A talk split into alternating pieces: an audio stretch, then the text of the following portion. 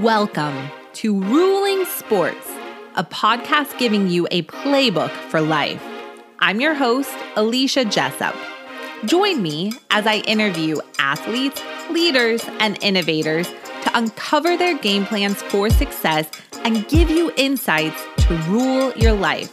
Let the play clock begin.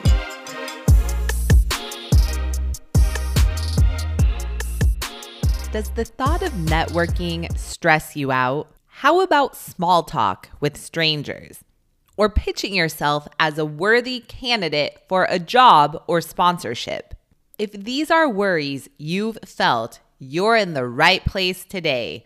That's because we are joined by communication expert Jen Mueller, who is going to give us actionable tools that will not only help you overcome these hurdles, but be able to talk to anyone. A broadcaster for over two decades, Jen is currently the Seattle Seahawks radio sideline reporter and a member of the Seattle Mariners television broadcast team on Root Sports. She is the founder of Talk Sporty to Me, a company that provides training and consultation for business and personal communications the author of a book also by the same name, Talk Sporty to Me, and a second book, The Influential Conversationalist, Jen helps individuals gain accessible, easily applicable tools to become more effective communicators. A multi sport high school athlete, Jen has been navigating the male dominated sport landscape since college when she became a high school football official in Texas. She tells us how she has built a successful career in the face of oftentimes being the only woman in the room.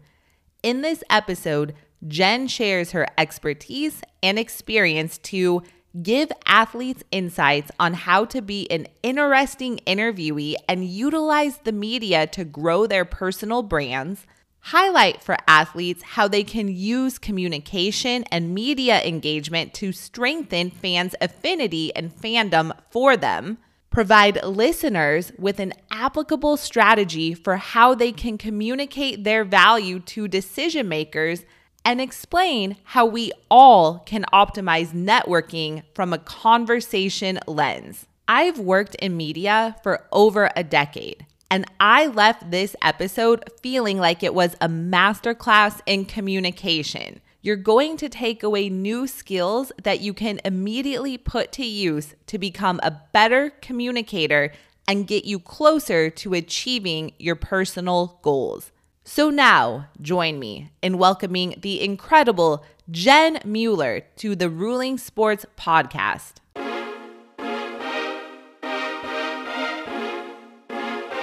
Jen, welcome to the Ruling Sports Podcast. You are such a fascinating, talented, multifaceted person. I can't wait to talk to you today. I will come on as many times as you would like with an intro like that. Thank you. It's very well deserved. What goal, quote, or mindset has guided your life? Gosh, I think that truly, if I had to pinpoint things, it is just being stubborn and naive enough to believe that something great's going to happen tomorrow.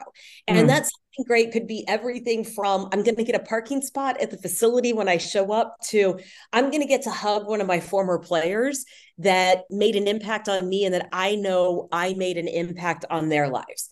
I've always wanted to be in the position of giving people a platform to tell their stories before I went into broadcasting, I really thought I was going to be a teacher. And I hmm. think teaching does that. I think when you equip people with skills, you empower them to be able to go out and be their best version of themselves. I see that still as my role as a sports broadcaster. And I do think having a competitive background as a high school athlete and a high school football official, I can't let go of being like stubborn and competitive and just fighting for whatever is going to come next.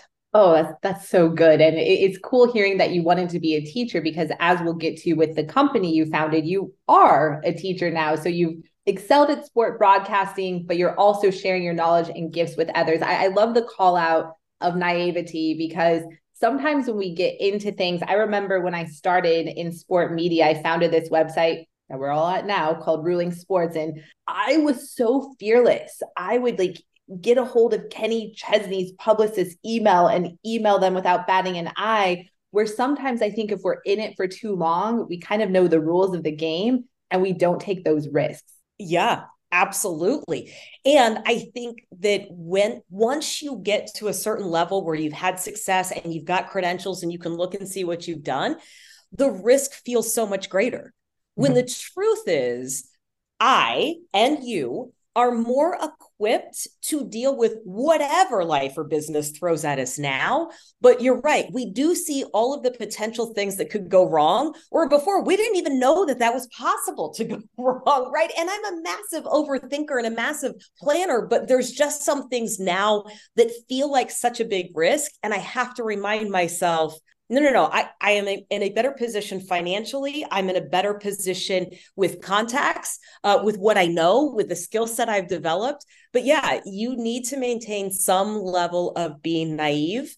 Otherwise, I, I mean, if I would have known all the things and the twists and the turns or how long it would have taken, or I wouldn't have done it from the beginning it, it pays to not know those things. Right right right. I mean it's, it's kind of like having children. I i mean this might be tmi for our male listeners but sometimes i'm like if women really knew what went into having a baby we have 7 billion people on this planet? So it, it's fascinating just the naivety and the risk. I think that's such a good call out and I, I love it for myself because i've been wading through that. What sport did you play in high school Oh, I played them all because I went to a small Lutheran school, but basketball was my big one. But we went from it was volleyball to basketball to softball, track, and then I would swim during the summer. So that was before call out for my age. That was before you really specialized in things, but each one of those sports, I had varying levels of talent and interest, and each one of them taught me something different.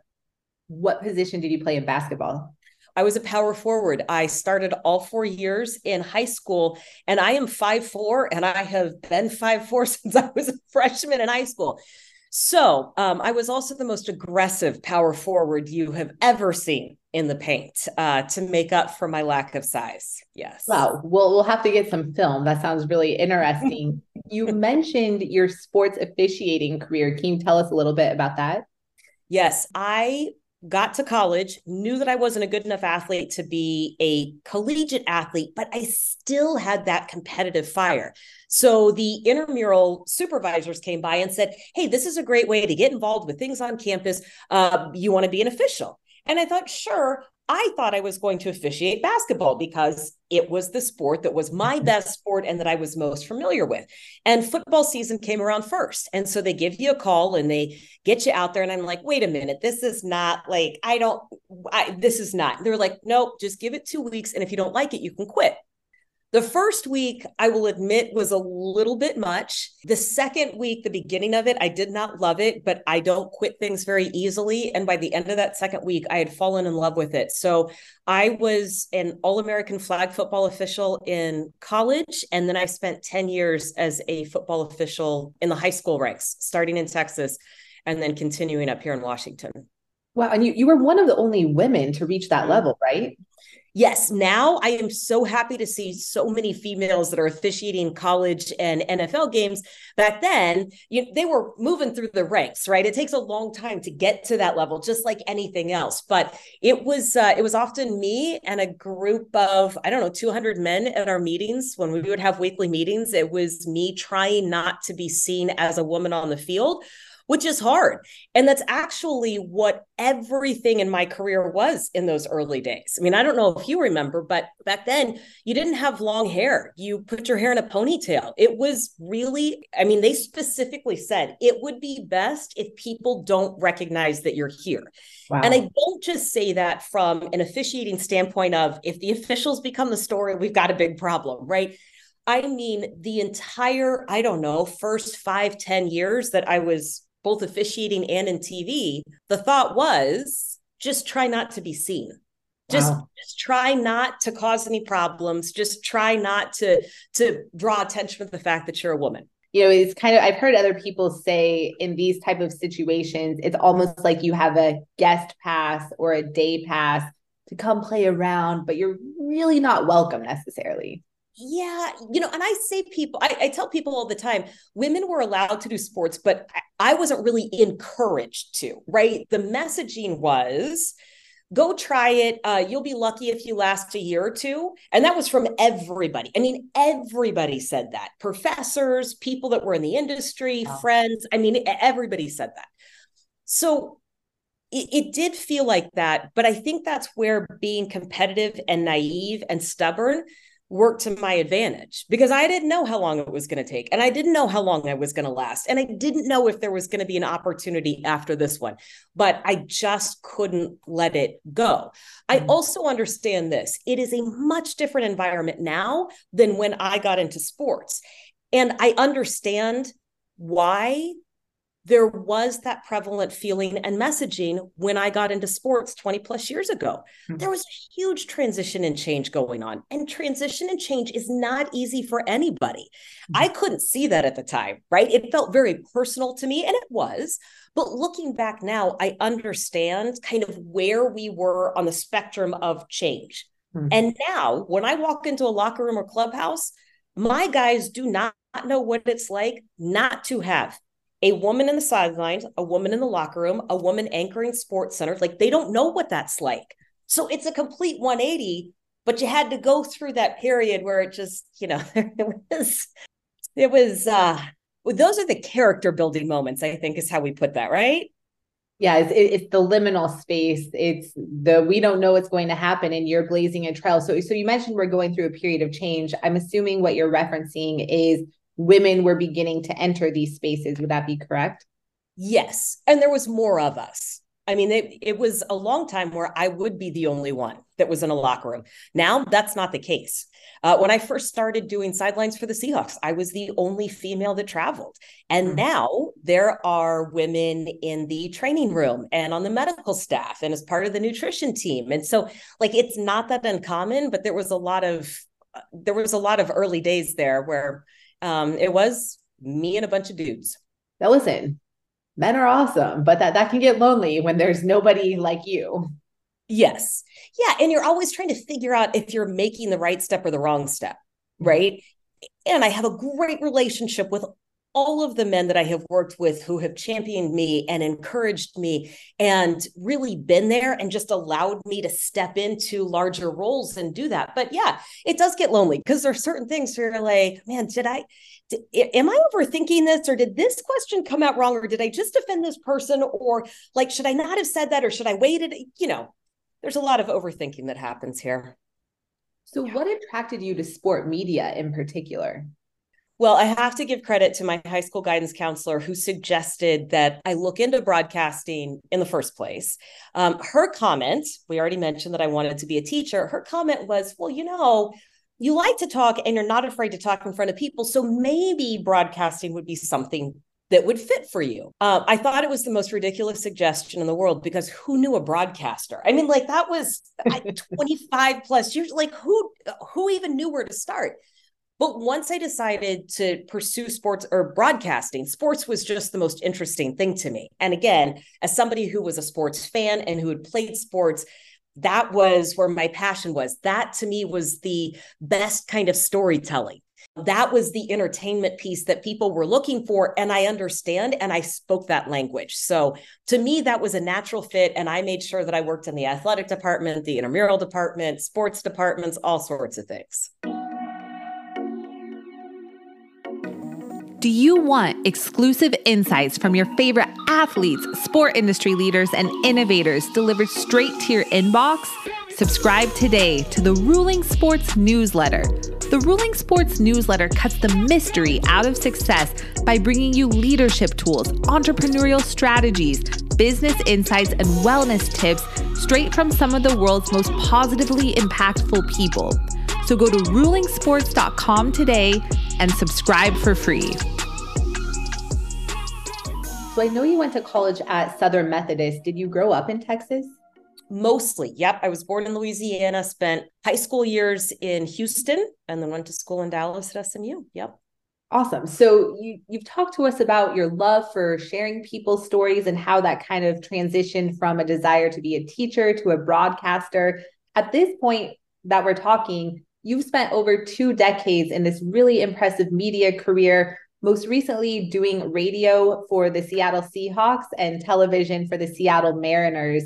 When you think of everyone you've interviewed from coaches, athletes, team owners, executives, is there someone who stands out as just being super polished and a great conversationalist? There's a number of guys that I have really enjoyed talking to, but I will tell you the common thread between all of them mm-hmm. is that they have life experience and they have they have ups and downs to draw from. You know, every year when you draft the new young rookies and you know that they're going to be good, right? And you know that that you can see potential and they're exciting and everybody wants to talk to them. And I love talking to the new guys, but those conversations are really short. They mm-hmm. haven't lived enough life, right? Even mm-hmm. if they are a top five draft pick, you just haven't lived enough life yet. I want somebody with life experience and perspective. Give me the vet that mm-hmm. has been around for 10 years. Give me the person who did not have the easiest path to get into sports because their life perspective makes for such an interesting conversation and they can talk about so many things. I will also say this my best conversationalists are people who have more than one interest. Mm. And I say this in the context of baseball versus football. And I, and I want to be very clear. I love all of my guys, right? This is not a knock on any of them. But if you think about baseball and what happens when you specialize in baseball, from the time that you are in Little League, you play baseball 12 months out of the year. You don't get to go on family vacations during the summer because it's travel ball. You don't get to do any other sport or any other activity in school because you're always at the field. Compare that to my football guys. You cannot play football 12 months out of the year. Most of these guys participated in another sport. All of them went to college. Whether they went to class or not, it does not matter. That is a different life experience and perspective. They have traveled, they have done things. The conversations with them, and it might surprise some people to know, they're really different. They're very broad compared hmm. to baseball, which is, again, this is not a right, wrong, good, bad. They're just a more focused conversation if you haven't had a chance to explore new things. I feel like you might have, I don't know if this was your intention or not, but you might have just solved a huge problem for Major League Baseball. So MLB kind of has this marketing problem. This is one of the most exciting eras of Major League Baseball. You have some of the greatest players in history competing in the league.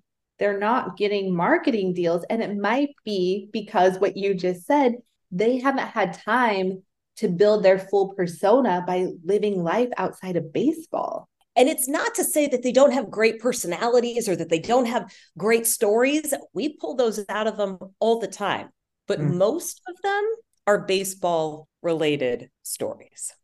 This is such a good alarm or wake up call that this podcast exists to give athletes a playbook for life beyond the game. And we really want to target college age athletes in this NIL era. If you're listening to this, what Jen's telling you is build your full self, the more you can build your full self and find interest outside of your sport, excel in your sport too. But the more that you can find interest, the more in demand you're going to be with the media and interesting.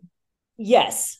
And I would also say, I think there are so many athletes that are giving you a playbook right now. Again, 20 years ago, 20 plus years ago, it was taboo to talk about what you wanted to do after sports because it meant that you weren't as dialed in as you should be. Now, every single guy in my Seahawks locker room has a plan for what happens when their career ends. In hmm. fact, I do training sessions with our rookie classes coming in. And I said, look, you and I have something in common you and I do not get to have one career our entire lives. At hmm. some point, I am going to be past the point of being on TV, right? I've always been preparing for my next career. And for them, I say exactly what, what you just said, right? Make sure that you've got something to say, and I will interview you. And when I interview you, people are going to listen and pay attention. That is your first foot in the door for building trust and interest and getting folks to think, you know what? I wonder I wonder if he'd be great to work with my company or to sponsor this deal or to be the spokesperson for this. Absolutely. Yep. That is so great. And Jen has incredible resources both on her website. She's really active on LinkedIn as well. We will share both of those in the show notes. But one YouTube video that you posted, I, I just loved. You talked about building strong personal brands and the difference between a cheering interest and a rooting interest. We want to build a rooting interest because when someone is rooting for us actively, it means that they're invested in our story and they want to see it unfold. Is there anything I can do related to what we were just talking about that can help me build a more rooting interest from those people who are tuning into your TV show, are tuning into the radio show? Well, I think the biggest thing is just show who you are as a person right? And there's one easy way that all of us can do this right? And and let me also just take this one step further the cheering versus rooting interest. All i have to do is want my team to win and i will cheer for that win right but when I have a rooting interest, I have a personal interest in seeing that wide receiver, that quarterback, that running back, that linebacker. I have a rooting interest in you as a human being to see you have a great game. Okay. So that's the difference. It's passion, it's being invested, and it's being engaged part of this is I have to know who you are as a person. It's why I structure interview questions the way that I do to tap into some kind of emotion so that you can give me the hook that makes mm-hmm. you real. Here is how all of us can practice this. And it's by giving a specific and strategic response to the question, How are you? Which you know that you're going to get, I don't know, dozens of times a day, right? And normally what happens? I would say, Hey, how are you? And you say, I'm good. Great. And then you would probably ask me, How am I? And I'd say, Great. And yeah. then we sit there and we look at each other, right? And we're hoping a lot of us, especially if you are not a fan of small talk, right? A lot of us look at that and we're waiting for a spark. And then if we're not a fan of small talk, we walk away and go, see, that was a waste of my time. Here's the waste of time the waste of time is not giving a real answer to the question, How are you? That mm-hmm. is the moment the conversation starts. And if you are strategic in your response, and I say, give a success statement. Right. So I want to tell somebody something that I am proud of that matches the relationship I have with them. Okay. So my success, if I am talking to my manager at work, is I'm great. I'm ahead of schedule for the show that's due on Friday. That's it. Now, if he wants to ask, oh, great, what's in the show or why are you ahead? It, awesome. If not, does not matter. I've planted the seed that I've done something that benefits him.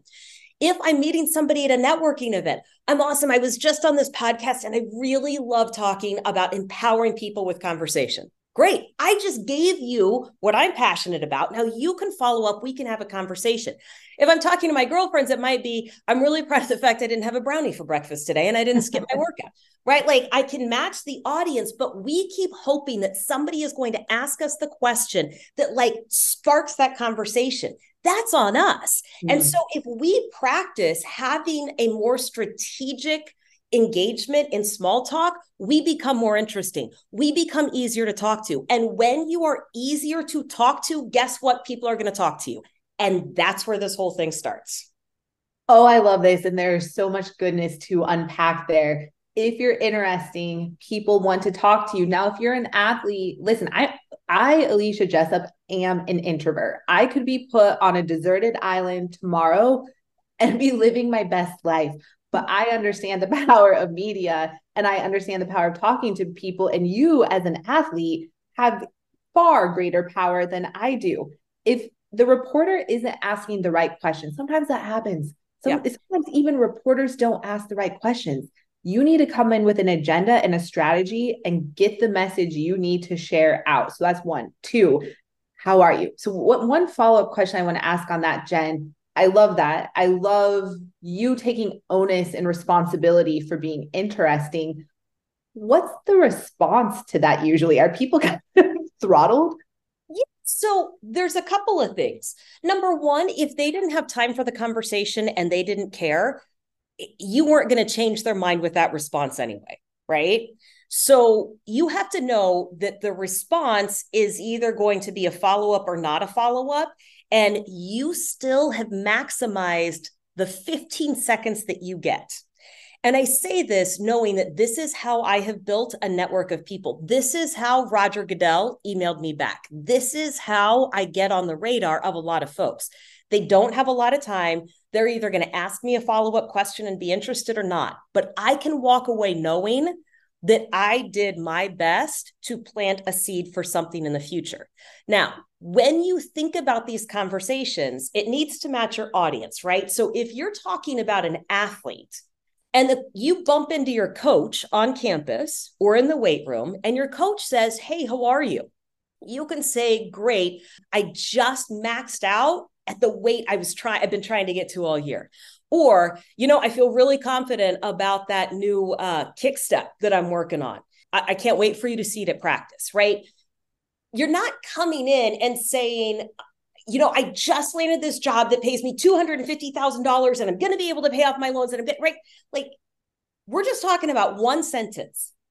It's probably going to get like a, oh, well, that's cool, right? Like, tell me more about that. Or why would you have done that? Or you know, why was that the weight you were maxing out at? And again, don't be afraid if they go, huh, and then walk away. I, I love it. I, I love it because it requires us to take personal responsibility. I love the success statements. Um, one thing I'm big on is gratitude. Maybe a practice you can adopt daily is think about the people you come into contact with most on a daily basis coaches, professors, girlfriend, boyfriend, mom, dad come up in the morning with the success statement that you can share for each of them. Yes, absolutely. And you can have the same one for groups of people, right? It, we don't need to have like 25. I generally have like two that I'm going to go to that I know those are things that are worth talking about because it's either furthering my brand, it's planting the seed for a potential client to hire me, or it's just making sure that the people I work for and with know that I am on top of things and trying to make their job easier. So, as Jen mentioned, when she was young, she wanted to be a teacher. She became a successful sport broadcaster. But as I mentioned, she's now teaching again because she's the founder of a company called Talk Sporty to Me. She's also written multiple books, one of which is called The Influential Conversationalist. Can you tell us why you're so good at this? People might be listening and be like, wow, Alicia, where did you find this amazing person that can just drop this knowledge into the pod? Well, thank you for that. I think it all goes back to how I got into the business. And when I say a success statement is maximizing 15 seconds, when I first started to either launch my business or try to find a job in sports, I was never guaranteed a full conversation. What i was guaranteed was somebody would sit there and listen to an introduction.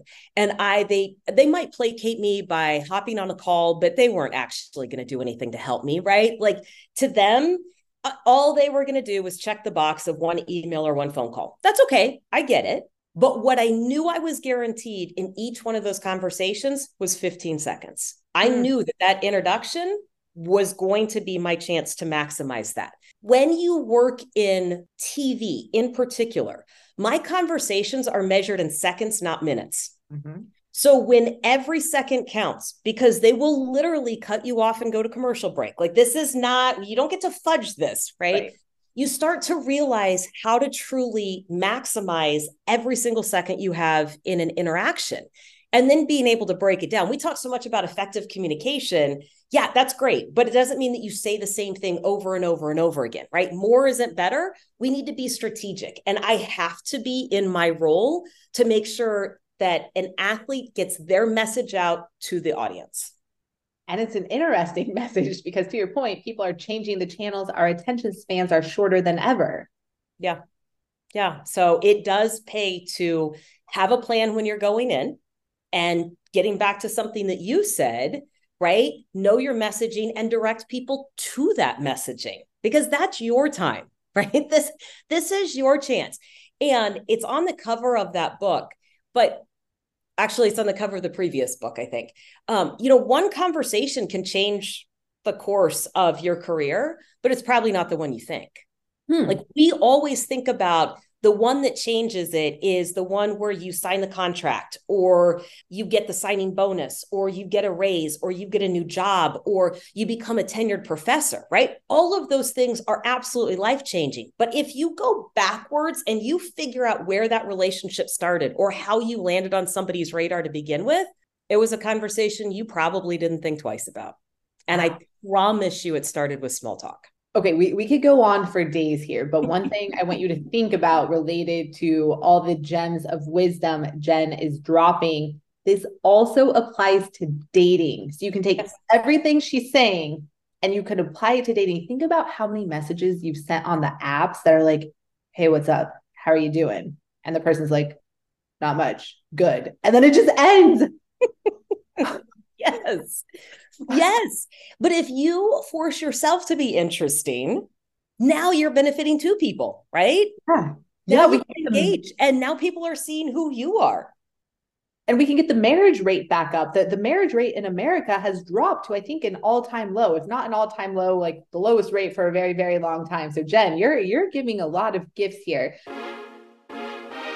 Hey everyone, I hope you're enjoying the show. Please don't forget to rate, subscribe, and review Ruling Sports on iTunes or your favorite podcast streaming service. It goes a long way to growing the show. Thank you for your support. Now, we, we need to be interesting. We need to come in with a plan. A lot of people are so afraid to network because, to the point of small talk, they're coming into this room. They might not know anybody and they've got to strike up a conversation. Any tips for how to optimize networking from a conversation lens? Yes. Since we are on a podcast that is specifically directed towards athletes and sports, use sports always, every single time. And people go, Well, what happens if I don't know if they're a sports fan or not? I don't care because this question will cut to the chase and prevent a game of 20 questions. I would ask this Did you see the game last night? Or are you watching the Seahawks game this week? The answer is yes or no. And I don't care, quite honestly, what the answer is, but what it gives me is the path I'm going to take. If you say, yes, I was watching the game last night, great, we can talk about the game. If you say, no, I didn't watch the game, now I can say, oh, what were you up to? Which is a whole lot more casual than saying, what were you doing last night? You know what I mean? Like that gets weird and creepy. And then if I'm trying to guess what's happening in your world, and I could guess, well, are you getting ready for finals? Did you sign up for classes? Did you get the classes that you wanted? Are you going out this weekend? Did you try the new like I can play 20 questions, but that's where it gets really awkward. Use sports to your advantage. If you are in a room and there is a game on TV, I don't care if you are paying attention to Cincinnati and Pittsburgh. I don't care but use that as dog Cincinnati and Pittsburgh. right, right. But I'm saying that as somebody who's on the West Coast, right? But you know what that does? Think about sports adjacent topics. If you don't want to talk about the sports that's being played or the teams that are on the field or players you don't know about, have you visited Cincinnati or Pittsburgh? What is the food that you know is most popular there? Do you have any other vacations planned? What are the cities you'd like to go to? Sports started that conversation. But sports is not what you ended up talking about. So I would always go back to sports. It's such an incredible anchor. And I, I love how you explained maybe you don't know what the stat line was for that game. Maybe you cannot name a player, but there are things rooted in sport that you can launch your conversation off to. Jen, this has been so fun. We could talk for days. One thing I want to ask you about, though, real quick, is you recently launched an incredible new series called I Cook, You Measure. And one thing I love about this is it just shows range and it shows you can create new opportunities as you move through your career. Can you tell us about the show and how it came about? Yeah, it's um it's a show where I cook with athletes in my kitchen. And we pair it with Washington wine and it is a very organic conversation that is sometimes about sports, sometimes it is truly cooking instruction because some of my athletes do not know how to use a knife or do anything in the kitchen. Others are super accomplished and very proud to show their skill set and expand, but it is a very different type of conversation that I have with them. And it was a girlfriend. We were on a flight. It was a Mariners charter flight, and we were having a glass of wine. And she said, You know, you post a lot of stuff, as everybody did during the pandemic, of cooking. And she said, You know, I think you could do something with that. Mm-hmm. And so mm. we're spitballing, and I'm not really thinking anything of it. That was last September. By the end of September, I had taped my first episode. I was just counting today. I have taped 16 episodes of the show. 12 of them have dropped, and the next four will be in season three. So, yeah, it was just kind of a seed of an idea. And I thought, I know how to do TV. Like, I, I could do something. I could have a conversation. Like, I think I could do this. But it is so different. And it does require me to step outside my comfort zone to be to be in that space. But it's been a fun opportunity to grow. But what I love about your background is you consistently find ways to take your passions, your knowledge bases, and spin them into new opportunities that meet the moment. I, I think that's such a great example, not just for college athletes, but frankly, everyone. A lot of people are miserable in their jobs. You have the power to create your dream reality. And if you need inspiration, Jen's your person. So, how can listeners keep up with you? Well, the website is talksportytome.com. That's where you can find me on the socials. All of the I Cook You Measure series are on my YouTube channel. You can find all of that linked around. And if you've got specific questions, the email is on the website as well. But that's super easy. Jen, J E N, at talksportytome.com. Awesome. Thank you so much for your time. And thank you for being such a great leader to follow in the sport industry and beyond. Good luck this NFL season, and we'll be keeping up with you. Hey everyone, thanks for listening. I hope you gained wisdom that will help you rule your life. Let's stay connected on social media. We're at Ruling Sports on Twitter, Instagram, TikTok, Facebook, and LinkedIn. Sign up for our weekly newsletter at rulingsports.com and email me your thoughts about the show at alicia at rulingsports.com. If you liked what you heard, subscribe, rate, and review the show and join us next time.